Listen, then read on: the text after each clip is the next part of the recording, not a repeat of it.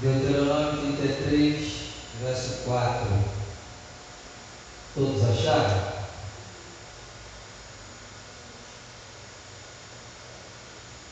Ninguém achou? Diz assim, ó. Moisés nos deu a lei por herança da congregação de Jacó. Agora eu leio e você repete comigo. Vamos lá? Moisés. Calma aí. Moisés. Eita, Moisés, nos deu a lei por herança. Amém? Moisés nos deu a lei por herança. A herança de Israel é esse livro aí que você está segurando. A herança que Deus deu ao povo de Israel é esse livro. E hoje nós vamos aprender sobre herança. E hoje, como nós estamos na campanha da decisão, né? Temos que decidir. Então hoje nós temos que decidir entre a herança passageira em nós e eterna. Você vai ter que escolher hoje. Vamos ter que decidir. Feche seus olhos, desocupe as suas mãos e vamos dar uma linda salva de palmas à palavra do. Senhor,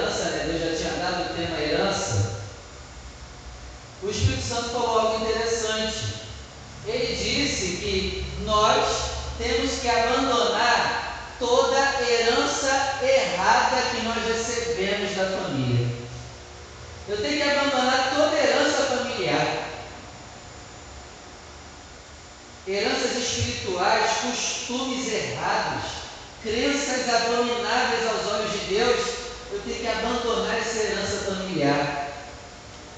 Vovô era alcoólatra. Papai também alcoólatra. E eu alcoólatra.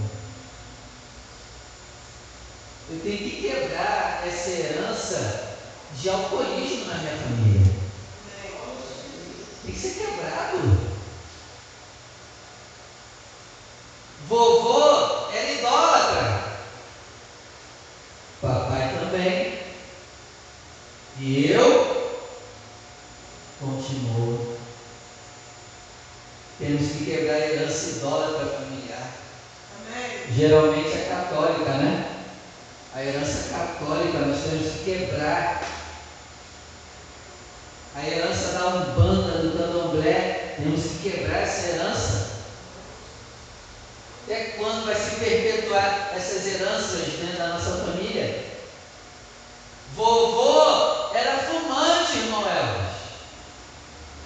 Papai e eu também. Temos que quebrar essa herança de fumo, de drogas, de cigarro na nossa família.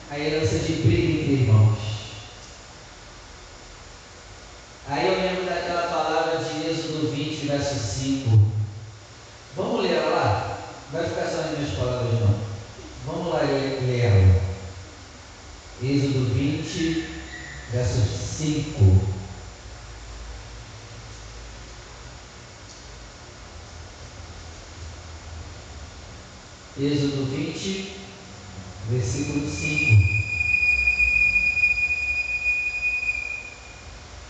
Não te encurvarás a elas, nem as servirás, porque eu, o Senhor teu Deus, sou Deus zeloso, que visita a maldade dos pais nos filhos até a terceira e quarta geração daqueles que me aborrecem. Então, Glória, geralmente a herança espiritual que nós recebemos é de idolatria. Dificilmente uma família tem o privilégio de receber uma herança correta espiritual.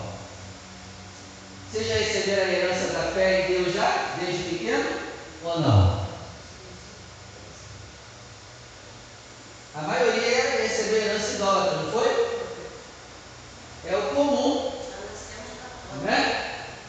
Geralmente é a raiz católica ou, ou umbanda e candomblé. É uma das três. Predominam. E esse versículo, ele é um dos mais mal interpretados pelo cristão. Sou Deus que visita a maldade dos pais nos filhos. Uma leitura sem atenção sem investigação vai fazer você pensar o quê? Eu estou pagando o que o meu pai fez. Verdade. Não é o que dá para entender no versículo? É, eu visito a maldade do pai e do filho. Isso é injusto. Isso é estranho. Para eu entender o que Deus quer dizer com isso, eu vou ter que ir em outra passagem bíblica. Porque se eu ficar só aqui, eu vou entender Deus errado. Ezequiel 18. Vamos entender o que, que é isso.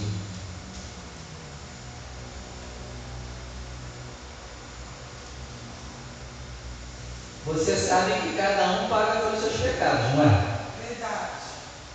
Eu não sou culpado dos pecados do meu pai, não. E não vou pagar por isso.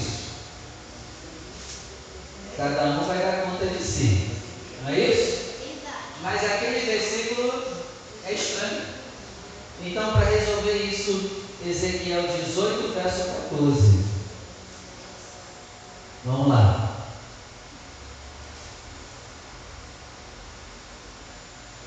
Ezequiel 18, verso 14.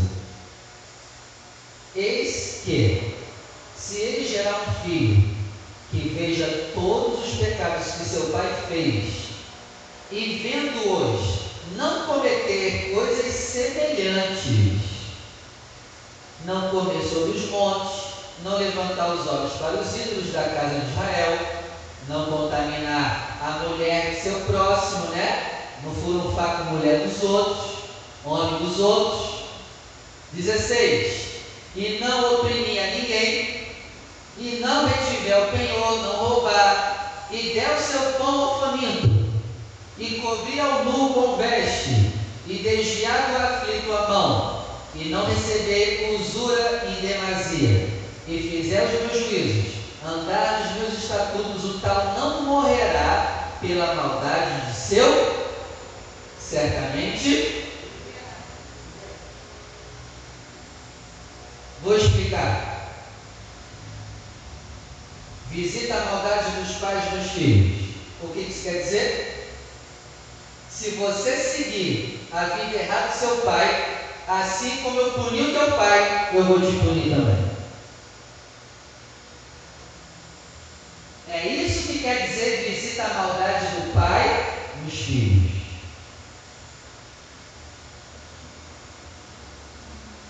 Não siga os exemplos errados dos seus pais. Porque assim como eu puni eles, eu vou punir vocês também. Entendeu? E sabe uma coisa aqui que é interessante? Se você está em pecado, não bote a culpa nos seus pais. Porque Deus está dizendo aqui, ó, ainda que você tenha uma influência errada dos seus pais, você não deve seguir o exemplo errado deles. Então não posso botar a culpa nos meus pais se eu sou fumante. Ah, eu fumo porque eu vi o meu pai a vida toda fumando. Não, você fuma porque quer e porque gosta. É claro, a influência deu uma ajudada, mas quem quis botar o tabaco na boca foi eu. Ah não, eu bato na minha esposa porque eu sempre vi meu pai batendo na minha mãe. Não, eu é que gosto de dar na cara da mulher. É eu que não valho nada. Porque ainda que a pessoa não conheça a Bíblia, ela sabe que é certo e errado, ponto final. Não siga os exemplos errados dos seus pais. Seja melhor do que os seus pais. Quebre essa herança familiar de doutrinas erradas, de costumes pagãos. Quebre isso. Já ouviu falar em maldição familiar, né? Herança maldita familiar. Isso aí tem uns estudos aí sobre isso, né? O avô cachaceiro, o filho, o pai cachaceiro, o filho cachaceiro. Aí dizem que é maldição hereditária, não é? Não, gente, não é maldição hereditária, não. Sabe o que, é? É influência errada. É simples. Não tem maldição, não. Ora, se o meu pai é macumbeiro, a chance de eu ser macumbeiro é de 90%. Porque eu sou influenciado pelos meus pais. Não é maldição, é influência. Por isso eu tenho que quebrar essas influências erradas. Rompa com as heranças erradas que você recebeu da sua família. Rompa. Nasça de novo. Em nome de Jesus. Seja luz na sua casa. Porque para perpetuar as trevas dentro de casa já tem um monte. Agora eu quero tratar com você sobre o que significa herança na Bíblia. Ô pastor, o que Deus vai me dar de herança aí? Fala logo, tá bom, meu irmão. Deuteronômio capítulo 12. Vamos lá. Você quer herança, né? Então tá bom. Olha só o que Deus vai te dar. Deuteronômio 12, verso 9. Fica com medo não, gente. O pessoal já fica já pé atrás. Esse é forte. Então vamos lá, Davi. Deuteronômio 12, verso 9.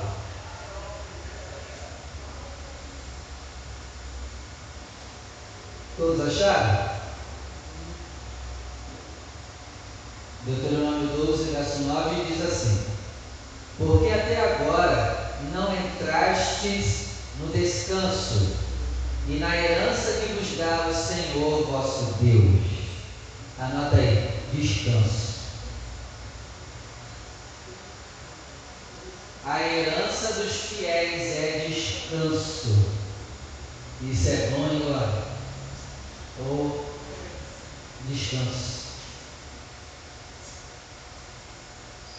Quem é fiel a Deus receberá descanso.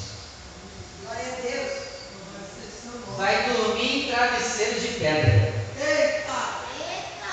Aleluia! Quem estava aqui na quinta-feira está entendendo, doutor. Quem foi o homem que dormiu em pedra na Bíblia? Você lembra? Jacó. E cara, Hilda, descansou de uma tal forma que até sonhou. Caramba, a gente tem que chegar nesse nível. Não, dormiu deitado. O travesseiro era pedra.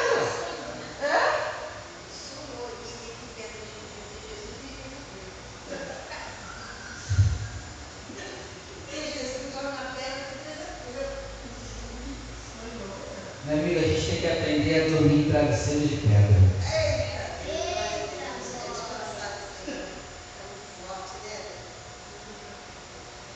Nós temos que chegar no nível de dormir em travesseiro de pedra e ainda sonhar.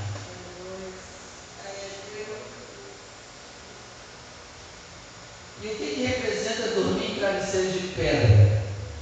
É estar tudo pegando fogo de tu lado tranquilão. Não se desespera, não se perturba, não se angustia. Essa é a herança que Deus dá dos fiéis. Dorme em travesseiro de pedra. A pessoa tem cama, o travesseiro é confortável e é uma perturbada. Não tem paz.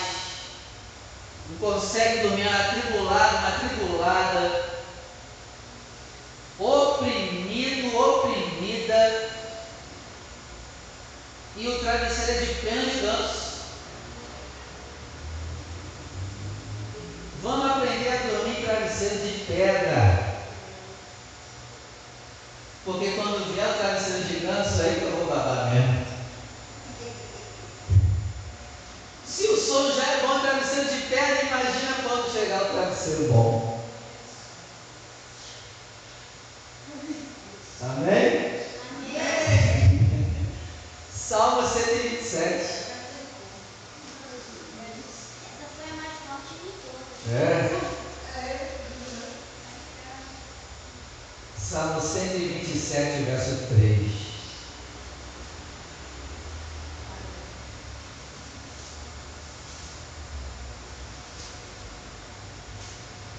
Outra herança olha só. Eis que os filhos são Herança do Senhor. e o fruto do ventre, o seu galardão.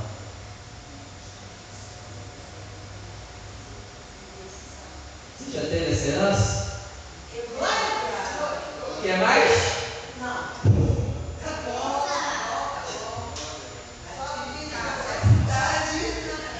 Quer mais? Ô pastor, sai pra lá.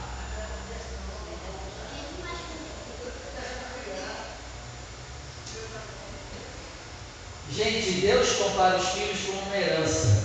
Imagina você recebendo um potão de ouro de herança. Como tu vai ficar? Ah, isso aqui é meu. Não olha para mim não, sai para lá. Isso aqui é meu. Vai proteger. Assim deve ser o filho. Mais ainda, o filho é uma herança. E por que Deus compara filho com herança? Porque você tem que cuidar muito bem Os seus filhos têm que ser herança para você. Ah, pastor, mas é. Mas é mesmo? Porque se o teu filho é herança para você, você não trabalha mais em excesso. Porque você tem que ter um pouco de tempo para eles. A mulher casada que trabalha e está gerando filho não vai trabalhar mais fora. É o bonitinho que vai manter a casa. Ela porque é herança. E eu tenho que dar valor. Aí não, hoje as mulheres querem trabalhar, né? Querem competir com os homens. Se é herança, eu vou investir tempo. Eu vou ser presente. Glória a Deus. Glória a Deus. Vou ter paciência, né? E se os meus filhos são herança para mim, quem vai criar vai ser eu. Porque é muito mole eu fazer uma penca e a minha avó que vai criar. Só pego à noite. Pô, eu faço 20. Eita! É, não sou que vou criar, agora. O pai e a mãe saem um mês e deixa a criança com o familiar. Até custando. Que isso, gente? É herança, tem que estar grudado contigo. Se os meus filhos são herança para mim, eu não vou investir celular neles. Eu não vou investir celular neles. Eles são preciosos demais para mim. Não posso investir celular neles. Ah, seu Pedro, toma aqui o celular, sua praga. Toma aqui, ó, vai, vai, sai daqui, sai daqui, vai para lá, vai mexer no negócio aí, ó.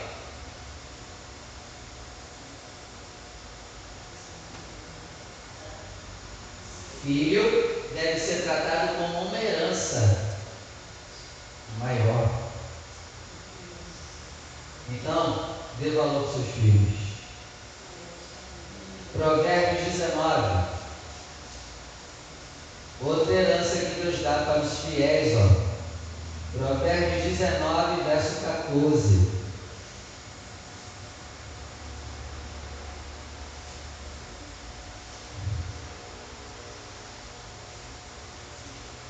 Provérbios 19, verso 14 diz assim: A casa e a fazenda são a herança dos pais.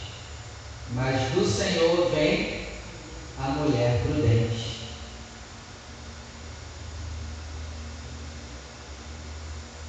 Outra herança que Deus nos dá é um casamento. E casamento é algo tão sagrado que é comparado a uma herança, de tão valioso que é. Então, o que, que eu aprendo aqui? Eu tenho que investir no meu casamento. Eu tenho que cuidar do meu casamento como se fosse uma herança. Como se fosse uma bolada de dinheiro, eu tenho que cuidar assim como se fosse o meu casamento. É algo sagrado, precioso. Não é investir no casamento dos outros, no meu. É algo sagrado. Tem que ser investido. Aleluia. E fazer de tudo para não perder essa herança. Fazer até o impossível para manter essa herança. Glória a Deus. Provérbios 20, Provérbios capítulo 20, verso 21.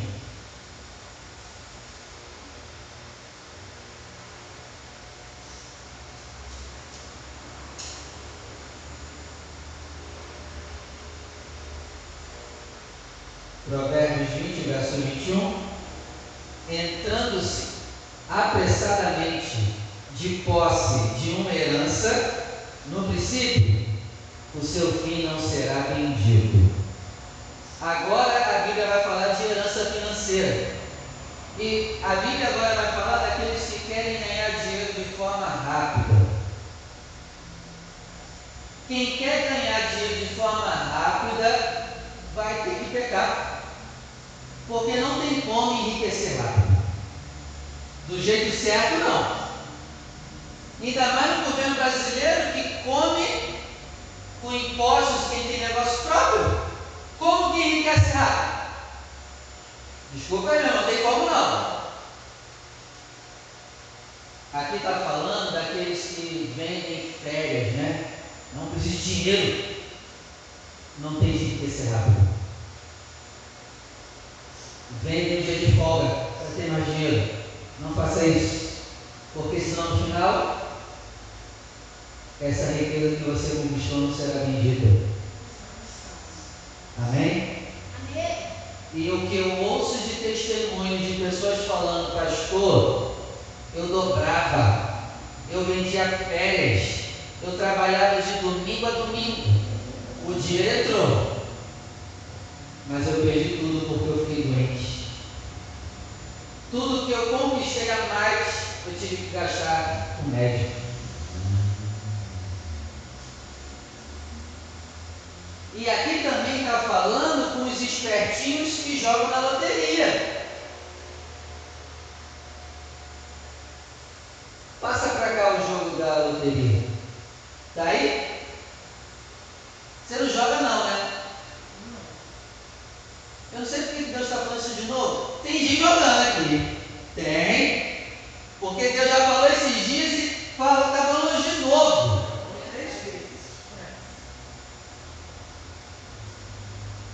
Para de jogar, tá, irmão? É Deus falando contigo. Tem jogo aí não, né?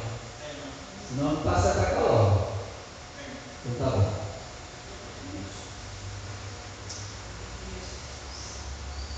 Rio de Prêmios, tem aí não, né? Eu não jogo na loteria, mas jogo Rio de Prêmios. Ué. É, bem lembrado, telecena.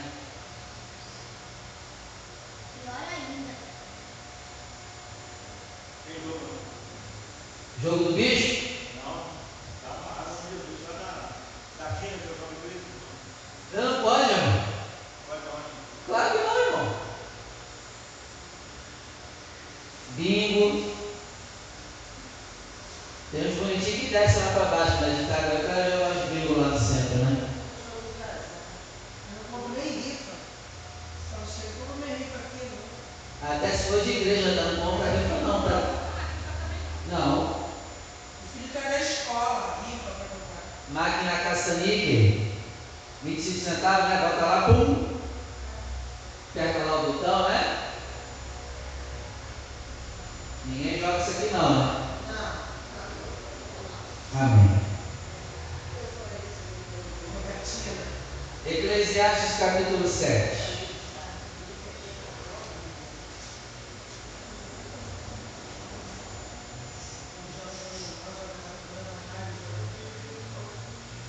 Eclesiastes 7, verso 11.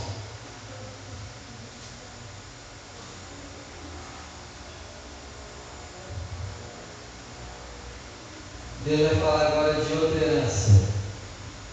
Eclesiastes 7, verso 11. Tão boa é a sabedoria como a herança. A sabedoria é, uma, é no mesmo, mesmo nível de uma herança é algo sagrado, deve ser precioso e você deve buscar com todas as suas forças a sabedoria. Salomão falou que a sabedoria é mais importante do que os jubis e nada do que você pode desejar se pode se comparar a ela. A sabedoria de Deus para você é importante? Oi? É importante? É? Mas você tem investido tempo na palavra?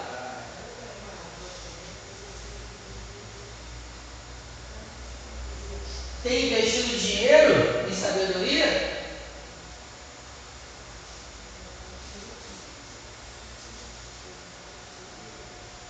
Tem buscado sabedoria com todas as forças? Tem ido na igreja para poder aprender?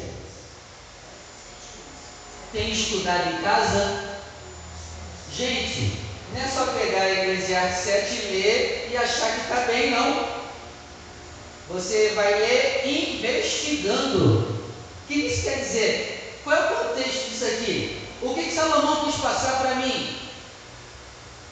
Senhor, me revela.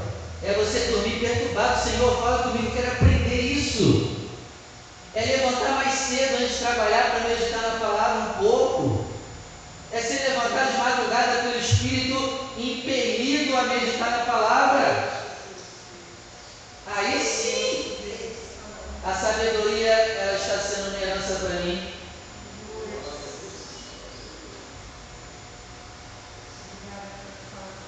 Mateus 25. Vamos lá. Outra herança, Mateus 25, verso 34.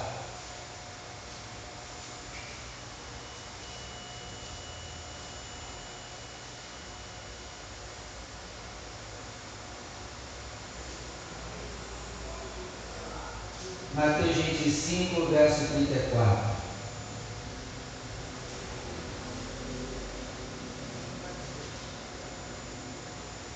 Todos acharam? Então dirá o rei aos que estiverem à sua direita: Vinde, benditos de meu Pai, e possuam por herança o reino que vos está preparado desde a fundação do mundo.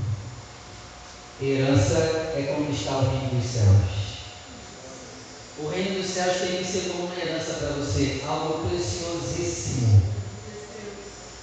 Quando o reino dos céus é precioso para você, você investe todas as suas forças para entrar nele. O reino dos céus tem que ser tornado a força. Sabe por que as pessoas não vão entrar reino? Porque o reino não é importante para elas. Quando o reino dos céus for importante para você como uma herança, ninguém mais te tira do reino. Você tem que amar o reino dos céus. Você tem que querer estar lá. Aí você vai se esforçar. Você vai tomar ele a força.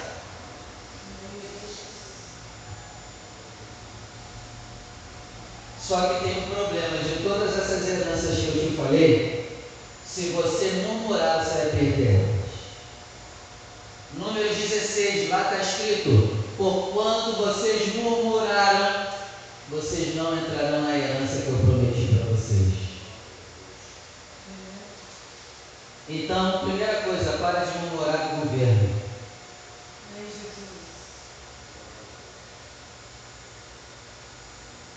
Murmuraram com o governante Moisés. Moisés era o governante, tá? O governante político de Israel naquela época. Para de murmurar dos governantes. Para de murmurar dos líderes eclesiásticos. Ainda que não valham nada. Porque murmuraram de Arão, o líder eclesiástico do arraial de Israel. Vamos parar de murmurar quando está sol, quando está chovendo.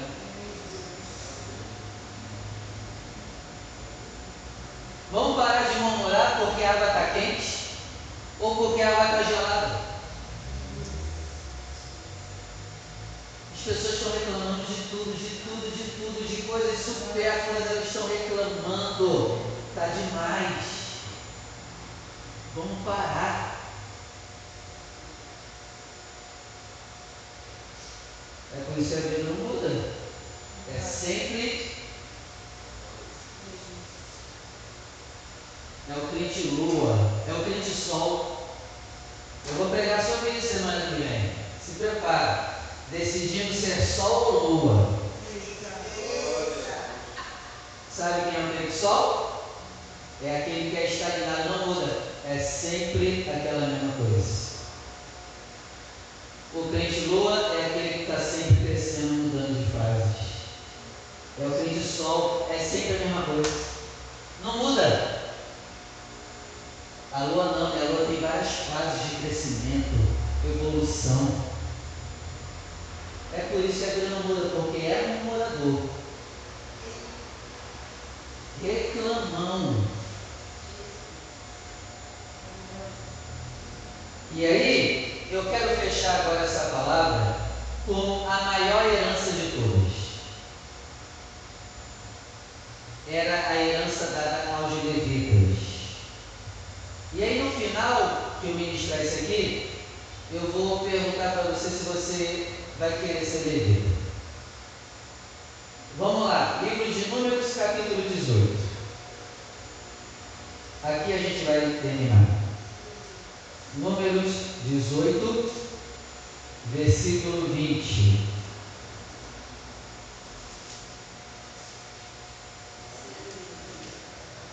Números 18, verso 20.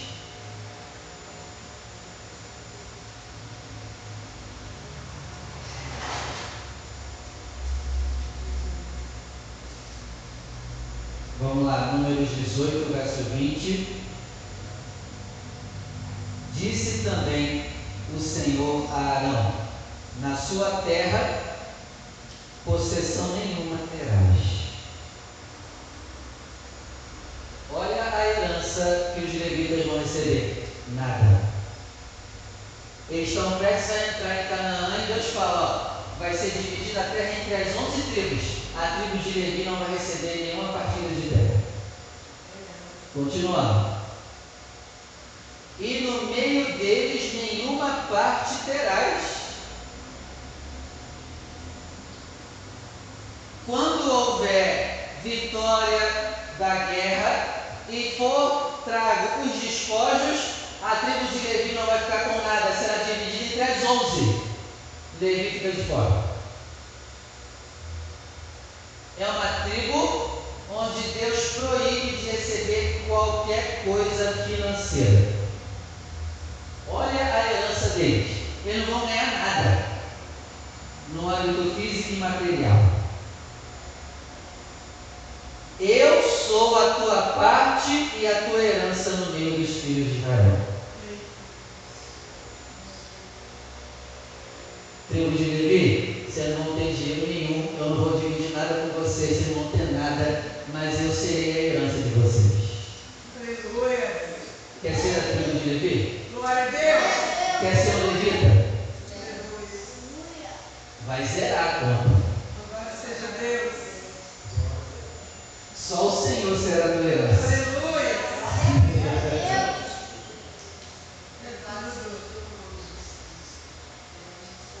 Versículo 24, ó. Não é tão ruim tribo, não, ó. Verso 24. Porque os dízimos dos filhos de Israel, que oferecem ao Senhor em oferta alçada, tenho dado por herança aos levitas. Não, não, não está tão ruim, não. Imagina o seu salário bruto sendo diminuído apenas o recebimento de 20%. Essa é a herança do levita. Vai ficar só com 20. E desses 20 ainda tem que tirar 20% de dízimos e ofertas alçadas para dar para o Senhor também. Imagina a pessoa que ganha 900 reais.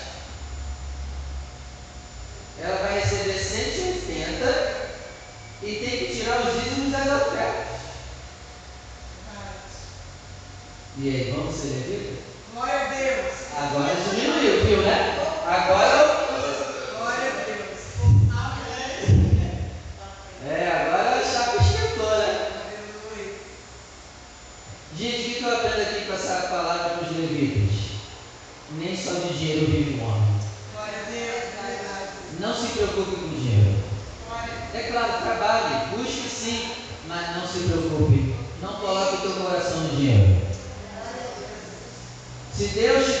você também. Se ele tomar 80% para ele, você ficar só com 20%, amém. Se não tiver nada, amém.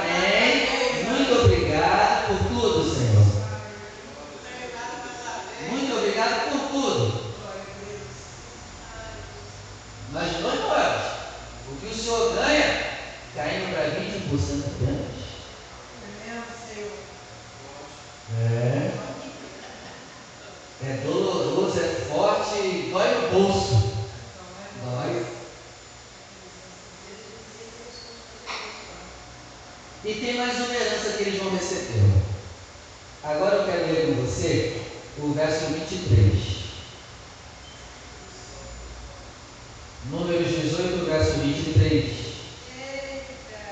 Mas os levitas administrarão o ministério da tenda da congregação, e eles, preste atenção, levarão sobre si a sua iniquidade